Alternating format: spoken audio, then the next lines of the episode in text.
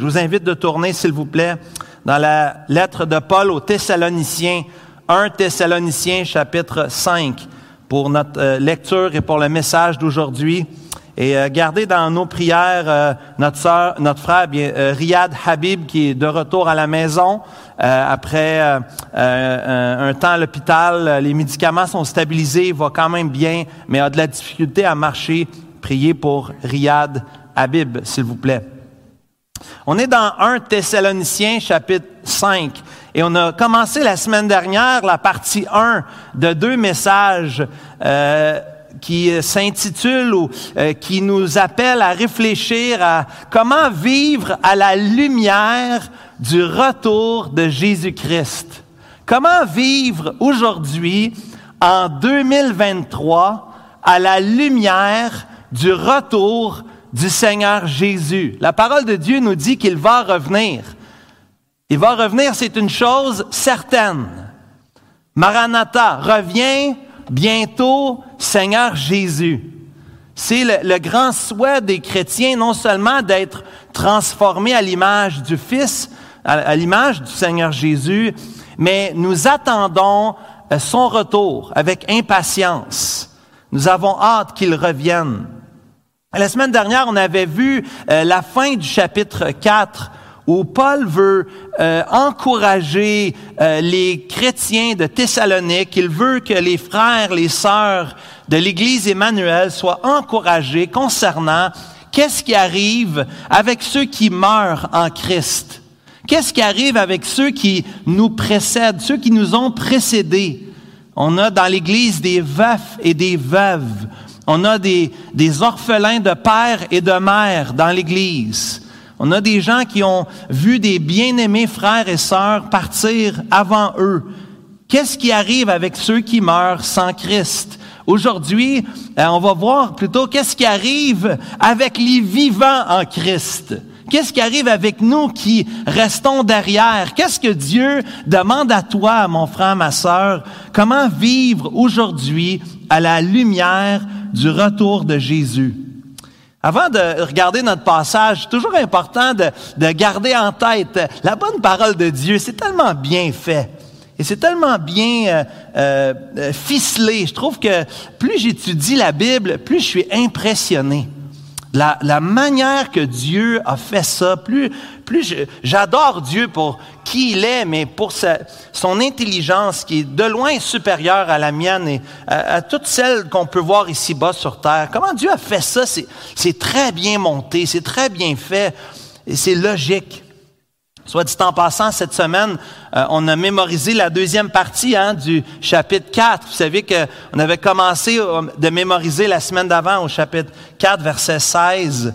Euh, mais là, cette semaine, on a mémorisé, on devait, ceux qui participaient euh, pouvaient mémoriser les versets 17 et 18.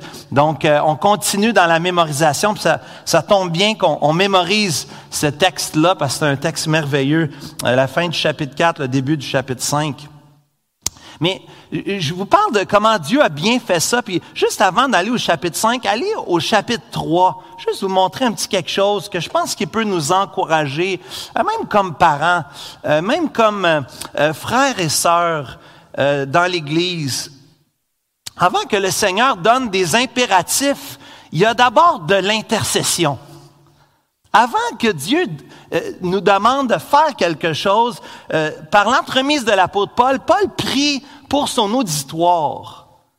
Paul prie que Dieu, au chapitre 3, verset 11, que Dieu lui-même, notre Père et notre Seigneur Jésus, aplanisse notre route pour que nous allions à vous. Paul, il y avait ce désir d'être auprès des Thessaloniciens. Mais au verset 12, dans cette prière de Paul, que le Seigneur augmente de plus en plus parmi vous et à l'égard de tous cet amour, cette charité que nous avons nous-mêmes pour vous, afin d'affermir vos cœurs pour qu'ils soient irréprochables dans la sainteté devant Dieu notre Père lors de l'avènement de notre Seigneur Jésus avec tous ses saints.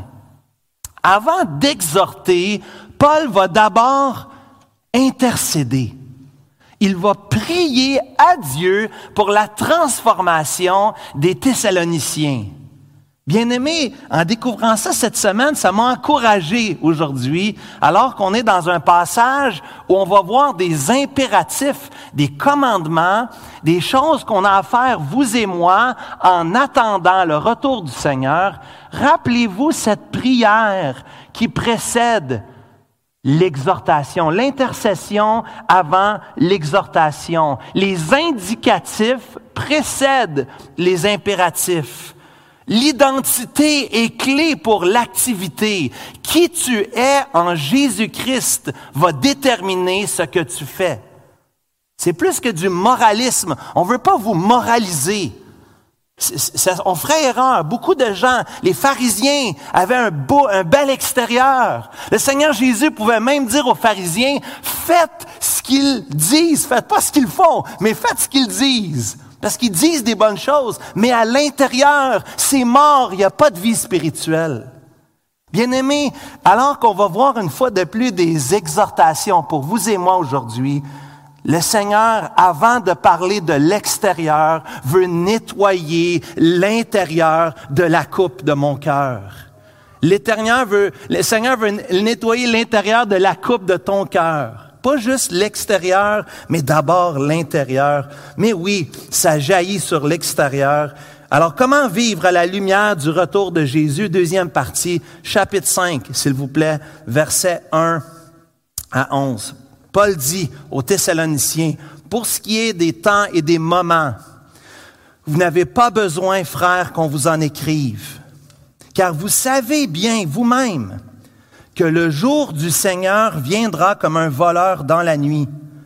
Quand les hommes diront paix et sûreté, ça va bien, alors une ruine soudaine les surprendra, comme les douleurs de l'enfantement surprennent la femme enceinte, et ils n'y échapperont point.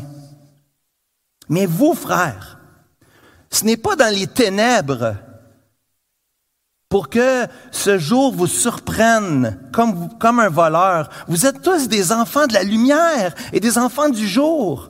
Nous ne sommes point de la nuit ni des, ni des ténèbres.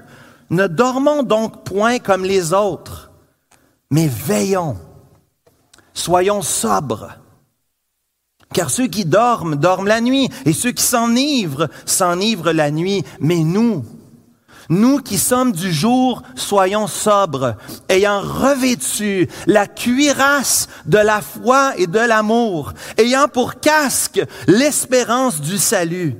Car Dieu ne nous a pas destinés à la colère, mais à l'acquisition du salut par notre Seigneur Jésus-Christ, qui est mort pour nous, afin que, soit que nous veillons, soit que nous dormions, nous vivions ensemble avec lui.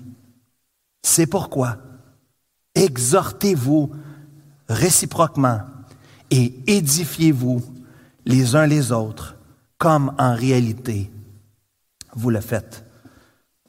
Seigneur notre Dieu, devant ta bonne parole aujourd'hui, nous te demandons de préparer nos cœurs, de préparer mon cœur afin que je puisse vivre à la lumière de ton retour. Nous avons hâte, Seigneur, à ce jour glorieux où nous serons avec toi, enlevés dans les airs, et ce pour toujours, dans ta présence.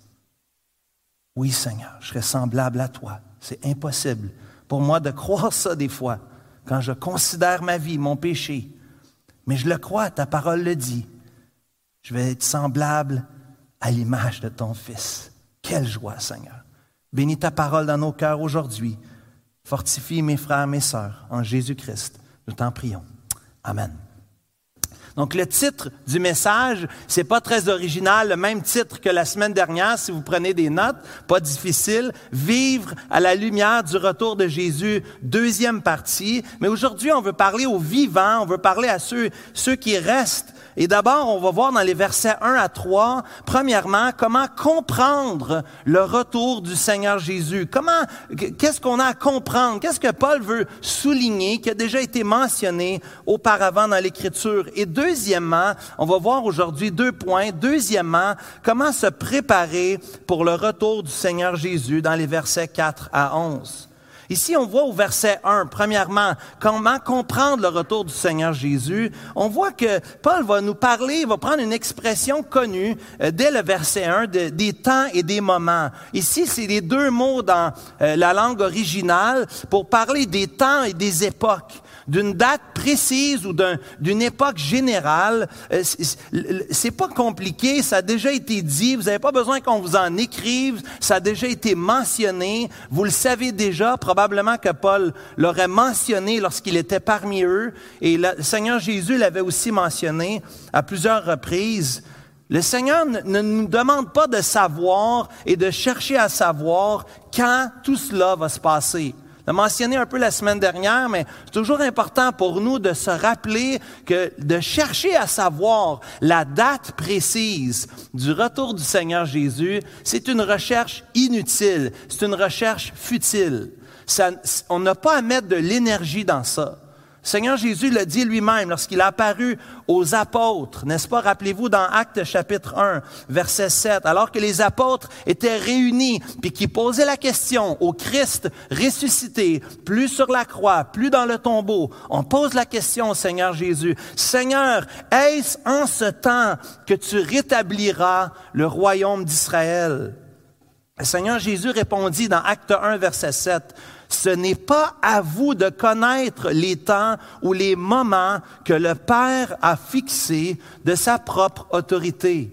Le Seigneur Jésus lui-même le dit, l'apôtre Paul le répète. Ce n'est pas à nous de rechercher au niveau de la fin des temps pour essayer de déterminer si les signes sont mis en place si les guerres et bruits de guerre, si l'antéchrist, est-ce que c'est l'antéchrist? Est-ce que c'est lui? C'est pas à nous de, de, chercher ça. Quand je pense au retour du Seigneur, c'est pas important de savoir le jour, la date, l'heure. Même, c'est intéressant que le Seigneur Jésus a dit dans les évangiles, dans Matthieu 24 et dans Marc chapitre 13, il dit, pour ce qui est du jour et de l'heure, même expression, temps et moment, personne ne le sait, ni les anges dans les cieux, ni le Fils, mais le Père seul. Le Seigneur Jésus pouvait dire ça avec certitude même le Seigneur Jésus sur la terre, c'était pas important de savoir cette information-là. C'est pas un, détail qu'on devrait rechercher dans notre vie, dans notre vie chrétienne. Nous savons que le Seigneur va revenir. Cela est clair, autant dans les évangiles, je vous ai donné quelques exemples, dans le livre des actes des apôtres, dans la lettre de Pierre, dans l'Apocalypse de Jean, Toujours la mention dans l'Écriture, c'est de ne pas chercher à savoir à quel moment le Seigneur va revenir. Au contraire, le jour du Seigneur va venir et l'important, c'est pas tant sur la date, l'heure, le moment, mais c'est sur la préparation de notre cœur. Le jour du Seigneur, c'est le jour où le Seigneur va revenir. Le jour où le Seigneur va revenir chercher les siens. Ce sera un jour joyeux pour nous, les chrétiens, mais un jour aussi L'Écriture nous parle d'un jour douloureux, un jour de colère, un jour où le jugement de Dieu va aussi venir ici-bas sur terre. Le, le, jour du Seigneur va être de façon inattendue, de façon soudaine, sans avertissement, à n'importe quel moment. C'est un moment qu'on peut pas, et que ceux qui sont pas en Christ seront pas préparés. Nous, on peut se préparer, mais on peut pas se préparer en pensant à une date précise. On se prépare en attendant le Seigneur, nous les chrétiens. mais pour les non-croyants, ça va être un jour terrible. Un jour où on voudra se cacher en dessous des montagnes, en dessous de la terre. On voudra éviter au maximum. Mais rien ne peut empêcher le jour du jugement. Nul ne sait ni le jour ni l'heure. L'attente du retour du Seigneur est imminente. Et dans les versets 2 à 3, si vous êtes dans 1 Thessaloniciens chapitre 5, remarquez les analogies qu'on voit dans la parole de Dieu. Dieu, comme je vous dis, c'est bien fait. Le Seigneur veut illustrer pour qu'on saisisse bien la teneur de qu'est-ce qui va se passer. Au verset 2 et 3, on voit cette mention d'abord du voleur dans la nuit. Et c'est bien dit, euh, ça vient de façon inattendue. Un voleur ne s'annonce pas. Le voleur ne t'envoie pas un message. Le voleur ne va pas t'appeler pour dire je vais venir, je vais être là un petit peu plus tard pour faire sortir de la maison. Ça va être plus facile pour moi de prendre les objets euh, qui sont chez toi si tu t'es déjà fait voler, tu peux comprendre hein, la, surprise qui arrive, même des fois lorsqu'on entend le voleur, il est déjà trop tard, il est déjà reparti. Hein, le temps qu'on réalise qu'est-ce qu'il se passe. un vol dans la nuit peut être extrêmement surprenant et inattendu. C'est assez simple à comprendre, mais la deuxième analogie, on voit euh, au verset 4, euh, au verset 3, euh, pardon, vous voyez la deuxième analogie qui est présentée, ceux, les hommes qui vont dire paix et sûreté, des hommes qui vont prendre ici, probablement ça fait référence aux faux prophètes de l'Ancien Testament qui annonçaient un bel avenir malgré l'imminence du jugement de Dieu. On voit ça dans euh, Jérémie, dans les lamentations de Jérémie, dans Ézéchiel et dans Michée. Il y a plusieurs textes bibliques qui nous rappellent le côté mielleux des faux prophètes, des faux docteurs, qui nous font penser que tout va bien, que tout va bien aller. Ça va bien aller, n'est-ce pas? On aime se nourrir d'une espèce de pensée positive, comme si en pensant des bonnes choses, ben il va arriver des bonnes choses. Mais rappelez-vous que le diable, l'ennemi de nos âmes, est le père du mensonge. Il est rusé. Il est celui qui veut décevoir. Il est celui qui veut nous surprendre. Il va donner cette fausse impression de paix et sûreté Probablement ici une deuxième analogie liée à l'Ancien Testament où les faux prophètes annonçaient paix et sûreté. Mais la troisième analogie, j'aurais préféré que ce soit une sœur qui partage parce que j'ai pas vécu ça. J'ai vécu euh, en étant à côté de ma chère épouse qui en fait qui a jamais eu de contraction si on veut être honnête. Mon épouse a eu trois césariennes, fait que c'était un peu différent euh, dans notre cas peut-être. Mais certainement, elle a eu les douleurs de l'enfantement. Puis les sœurs bien-aimées, vous, pouvez comprendre, et si vos maris comprennent pas, vous, vous leur rappellerez peut-être tantôt. Pour ceux qui n'ont pas eu d'enfant encore, demandez à une mère, c'est quoi les douleurs de l'enfantement? Même si c'est pas une surprise que l'enfant est dans le ventre de la mère, que l'enfant est attendu, en ce sens, il n'y a pas une surprise, mais les douleurs arrivent de façon surprenante peuvent arriver de façon inattendue. Surtout le premier, entre autres, on a encore moins idée de qu'est-ce, c'est quoi qui se passe. Qu'est-ce qui m'arrive? On est joyeux, excité de considérer l'avenue d'un enfant, mais pourtant, c'est un événement qui est extrêmement et qui peut être extrêmement douloureux et difficile.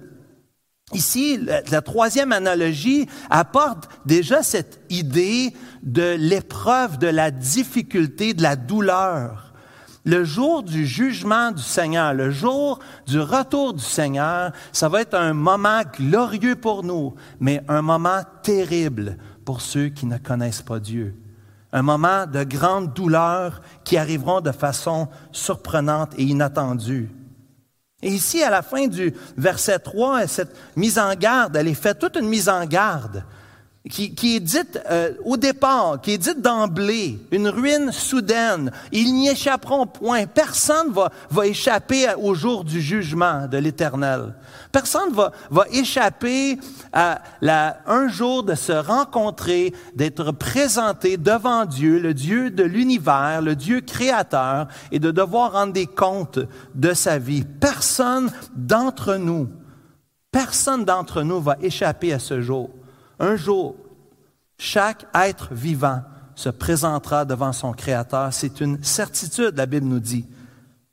Soit pour être jugé, soit pour être dans sa présence pour toujours, dans la gloire, dans la félicité, dans la joie. Un moment de grande joie ou un, moment de grande tristesse ici. Et c'est toute une mise en garde ici qui nous est faite de la part de l'apôtre Paul tout un rappel, tout un contraste ici. Tu m'entends aujourd'hui, tu entends ces paroles. Tu vas voir dans le texte qui vient, l'idée de la destruction, ce n'est pas une image, c'est pas une métaphore. La Bible, elle est très claire. Lorsque c'est une métaphore, c'est assez évident. Quand on prend une image, on va parler de comme. Hein? Vous remarquez au verset 3, c'est comme, comme les douleurs de l'enfantement, comme un voleur dans la nuit. La Bible dit pas que le Seigneur est un voleur dans la nuit. La Bible dit que le Seigneur va venir comme un voleur dans la nuit. Quand la Bible veut utiliser des images et des métaphores, en général, c'est assez clair. Mais lorsque la Bible nous dit qu'il y aura destruction ici, c'est pas comme une destruction. Non, non, le jour du jugement sera un grand jour de douleur et de tristesse. Et un des mensonges de l'ennemi, c'est qu'en enfer, c'est un party. On a entendu ça au cégep, hein? Si tu à l'université, peut-être, tu as entendu tes collègues de classe parler de ça. L'enfer, c'est un party. J'aime bien mieux être en enfer. Hey, ça va être le fun. On va tous être les chums ensemble, on va boire de la bière. Hein? On va, on va s'enivrer. On va voir dans le texte. On va s'enivrer, on va fêter. On va tous être ensemble. Non. Le père du mensonge te fait croire ça le père du mensonge. Il veut que tu vives selon ta chair, pour les plaisirs de ta chair. Mais le Dieu véritable, non, non. C'est un l'enfer, c'est un lieu de pleurs et de grincement de dents, où on sera séparé de la présence de Dieu pour toujours. C'est la plus grande condamnation qu'on pourrait avoir, séparé de Dieu pour toujours. Donc, comment vivre ici? Comment voir les signes? On ne cherche pas les signes. On ne cherche pas les signes. On sait que ça va venir. On sait que ça va être surprenant. Mais deuxièmement, regardons ensemble dans les versets 4 à 11 comment se préparer pour le retour du Seigneur Jésus. Et ici, dans ce texte, il y a énormément de contrastes. En fait, moi, j'en ai compté six. Peut-être c'est cinq. Vous verrez comme vous voulez, mais six contrastes ici euh, où c'est vraiment clair. Il y a deux camps. Il y a deux camps. Il y a deux camps. il n'y a pas d'autres possibilités. Soit que tu es avec ou soit que tu es contre. Soit que tu fais partie de l'équipe ou soit que tu ne fais pas partie de l'équipe du Seigneur Jésus. Deux, deux, camps seulement, six contrastes ici. Paul veut vraiment que ça soit très clair. La clôture n'existe pas. La partie mitoyenne entre la lumière et la nuit. Hein? La lumière et les ténèbres, entre le jour et la nuit. Dans la Bible, c'est très clair. Soit dans le jour, soit tu es dans la nuit. Tu ne peux pas être entre les deux. Je verrai. Ça dépend. Là, je ne suis pas, je suis comme entre deux. Non. Tu l'es ou tu ne l'es pas.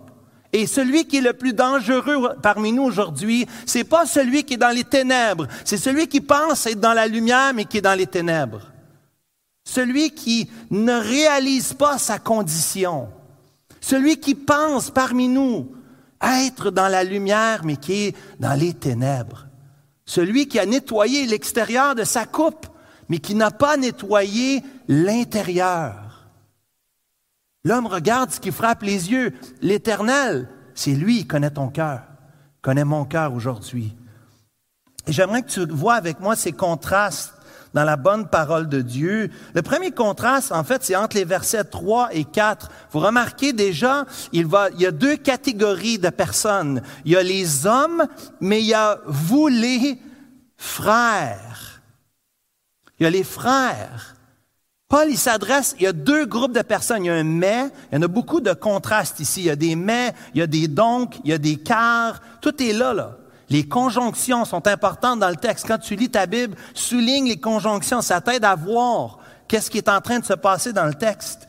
Ici, il y a un mais pour mettre un contraste entre le premier, premier groupe de personnes et le deuxième groupe. Vous, les frères, mais vous, les frères. Nous, la famille de Dieu, versus les hommes, les hommes de façon générique, les frères de façon générique, frères et sœurs, hommes et femmes. L'humanité ou la famille de Dieu sont placés en opposition dans ce texte.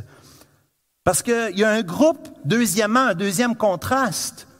qui sera surpris au jour du Seigneur, et il y a un autre groupe qui ne devrait pas être surpris par le jour du Seigneur. Surpris, on ne connaît pas la date ni l'heure, mais on sait pertinemment qu'il va revenir. Il y a un groupe ici qui est surpris par le voleur. Il y a un autre groupe qui s'attend qu'un voleur va venir dans la nuit. Il y a un autre groupe qui est prêt, préparé dans son cœur.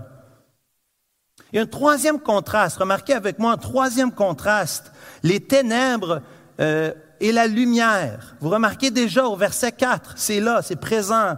Et au verset 5, une fois de plus. Paul veut, mettre cette, cette opposition en avant-plan. C'est une image qui est déjà présentée avant dans l'Écriture.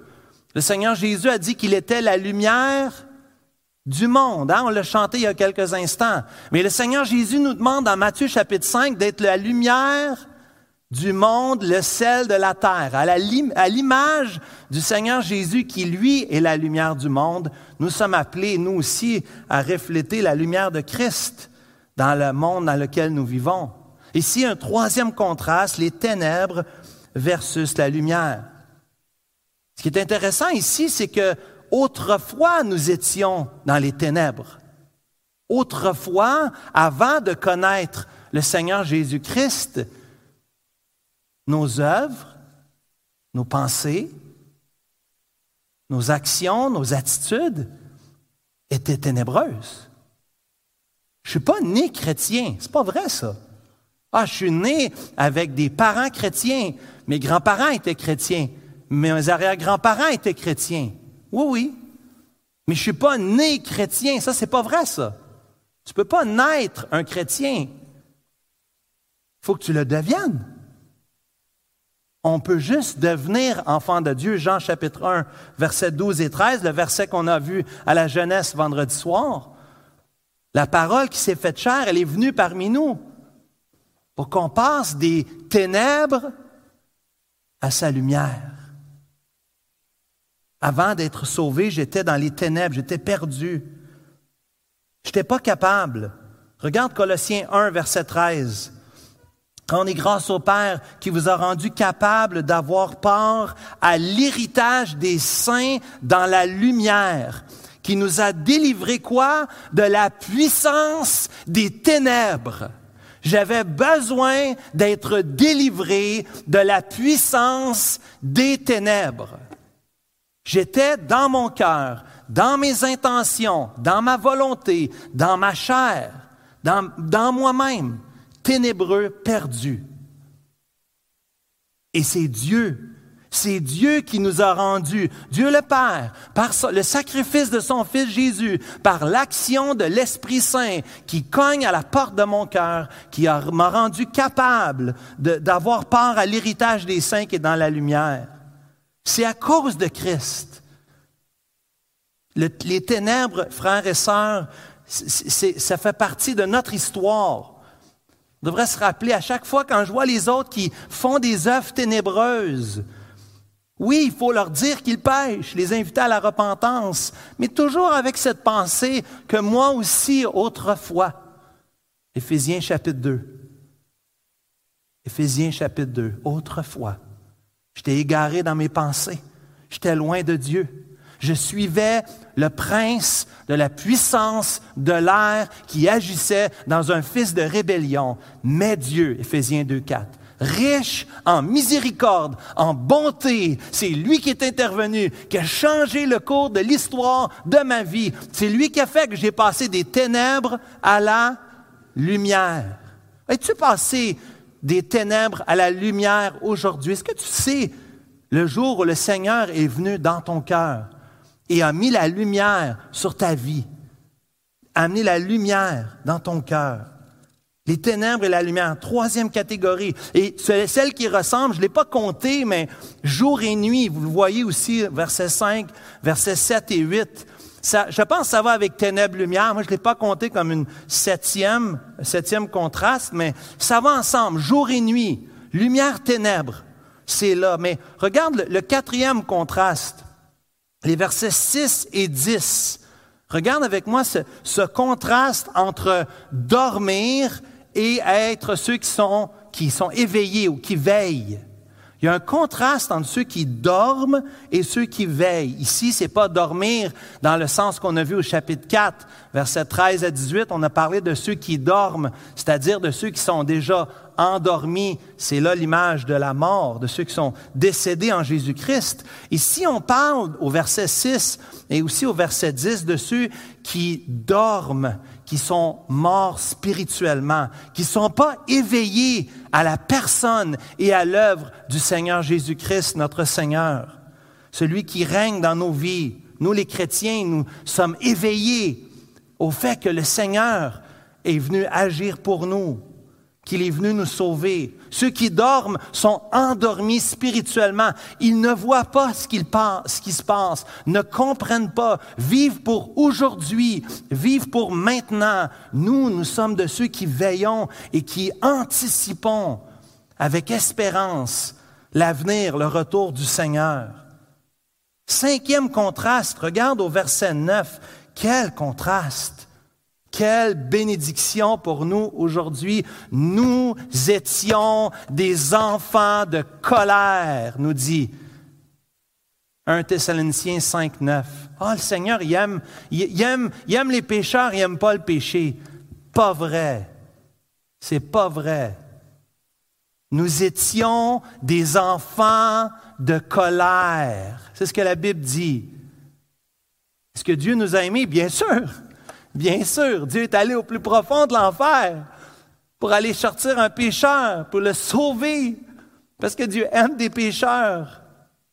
Oui, il aime les pécheurs. Oui, il aime les perdus. Oui, il a envoyé son Fils mourir pour eux. Mais nous étions des enfants de colère. On attirait sur nous la colère et le jugement de Dieu. Regarde le verset 9. C'est pas, pas léger. Nous étions, nous ne sommes pas destinés Hein, Dieu, ne nous a pas destinés à la colère, mais à l'acquisition du salut par notre Seigneur Jésus-Christ. On était des enfants sous la colère de Dieu. Maintenant, nous sommes des fils et des filles adoptés, bien-aimés, sauvés. Sauvés. Quel salut merveilleux. Et finalement, j'ai oublié le, sixième, mais oubliez-le pas. Il y a un sixième contraste au verset 7. Un autre contraste entre celui qui est sobre et celui qui s'enivre.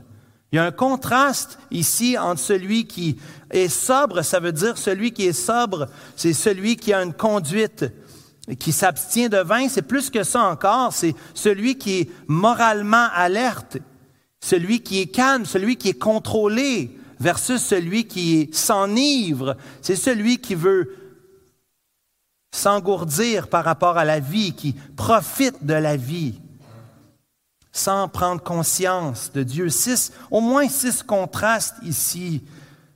Et s'enivrer est en contraste ici avec la sobriété au verset 7. Nous, nous les enfants de Dieu, nous sommes des enfants du jour. Nous sommes des enfants de la lumière. Nous sommes ceux qui sont appelés à veiller. Nous sommes ceux qui sont en attente. Nous sommes les frères et les sœurs, les bien-aimés du Seigneur. Nous sommes ceux qui sont acquis, qui ont été acquis par le Seigneur Jésus. Nous ne sommes pas des enfants de colère. Non, nous sommes les enfants bien-aimés, ceux qui ont été sauvés et rachetés à un grand prix. Et nous qui sommes du jour, nous sommes invités à prendre les armes. Quelle image ici du soldat romain. Vous savez, le, soldat romain avec son armure. Ici à Thessalonique, on avait dans le contexte, on envoyait des soldats romains qui avaient le casque, qui avaient l'armure, l'épée. Paul va faire dans Éphésiens chapitre 6 toute une section sur l'armure du, du, croyant en voyant des soldats romains qui se promenaient autour Paul avait vu une image ici, guidée par l'Esprit Saint, pour encourager les croyants. Et de la même manière, ici, Paul va reprendre cette image un peu moins développée, mais encore cette image d'être revêtus des armes. Nous qui sommes sobres, nous qui, qui, qui veulent être sobres, nous qui voulons être éveillés, nous devons prendre les armes, l'armure du croyant. L'armure du croyant, la cuirasse de la foi et de l'amour. Intéressant que dans Éphésiens, c'est la cuirasse de la justice et le bouclier de la foi. Mais Paul se donne peut-être une liberté de jouer avec son image, peu importe. Paul veut te rappeler que pour protéger tes organes vitaux, il faut être attaché par la foi à Christ et dans l'amour de Christ. La cuirasse protège ce que tu as de plus essentiel, tes organes vitaux. C'est le gilet pare-balles en 2023. C'est les épaulettes, le plastron pour le gardien de but, pour se protéger contre les rondelles qui viennent de l'ennemi. C'est le plastron qui est là. On a besoin de ça, des équipements de protection pour protéger nos organes. Et c'est intéressant qu'il parle ici de la cuirasse de la foi. Parce que s'il y a un domaine où on a besoin de faire confiance à Dieu, c'est concernant le retour du Seigneur Jésus. S'il y a un domaine où ça nous étire un peu dans notre foi, si on est honnête aujourd'hui, ça nous étire un peu. Lorsqu'on voit les choses qui s'en viennent, j'ai pas toutes les réponses. Plus j'étudie, je trouve que c'est bien fait, mais le Seigneur, il n'a pas tout dit. Il a voulu garder un aspect mystérieux où nous allons attendre et voir au retour du Seigneur Jésus. Et c'est là qu'on a besoin d'exercer le muscle de la foi. C'est là qu'on a besoin d'être protégé par notre foi. Pas une foi aveugle, une foi informée, mais une foi quand même qui dit, Seigneur, je te fais confiance, tu es au contrôle.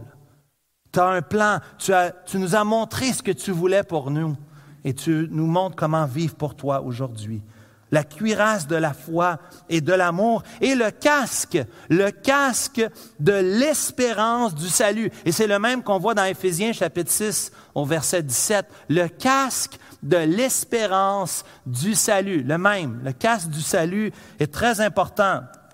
Lorsque j'étais jeune, ma mère ne nous laissait jamais, jamais, jamais partir en vélo sans notre casque.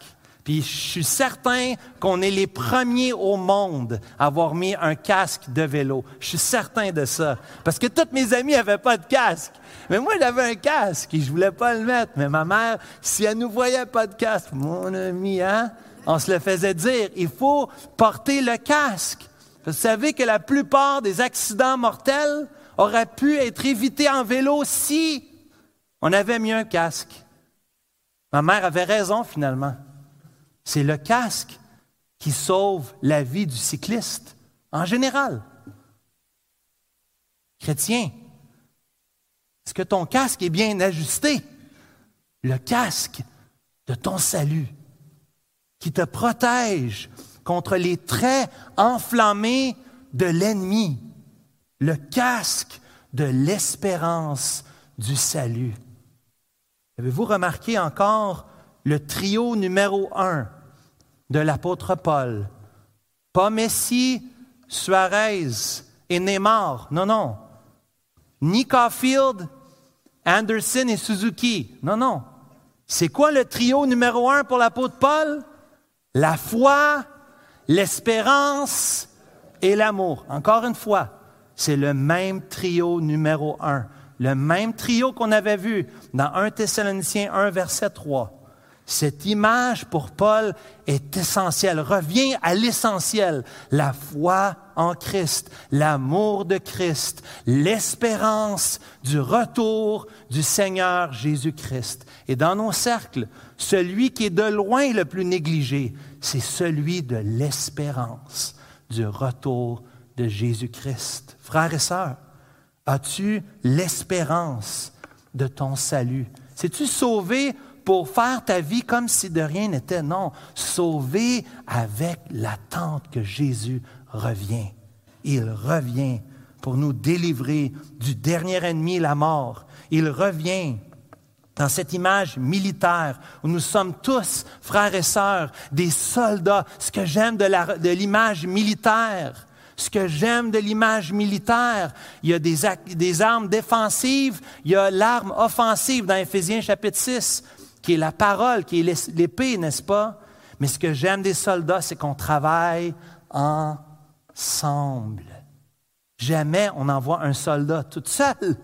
On envoie un soldat dans une équipe, dans une infanterie. On travaille ensemble. On est bras à bras, on est dans les tranchées ensemble. J'aime cette image où Paul va parler ici, où nous, nous, bien-aimés, avons-nous revêtu les armes, l'armure du croyant, la cuirasse de la foi, de l'amour et de l'espérance du salut, afin de ne pas être surpris, afin de ne pas être dans les ténèbres, de ne pas être endormi, d'être intoxiqué, mais d'être aux aguets des enfants de lumière qui sont réveillés, sobres, qui sont destinés au salut. Bien-aimés, nous concluons aujourd'hui avec ce merveilleux passage dans les versets 10 et 11, où le Seigneur Jésus nous encourage à se préparer. Remarquez les verbes d'action ici dans les versets qui terminent ce passage. Déjà, on a vu la sobriété que on voit c'est un verbe passif, soyez sobre.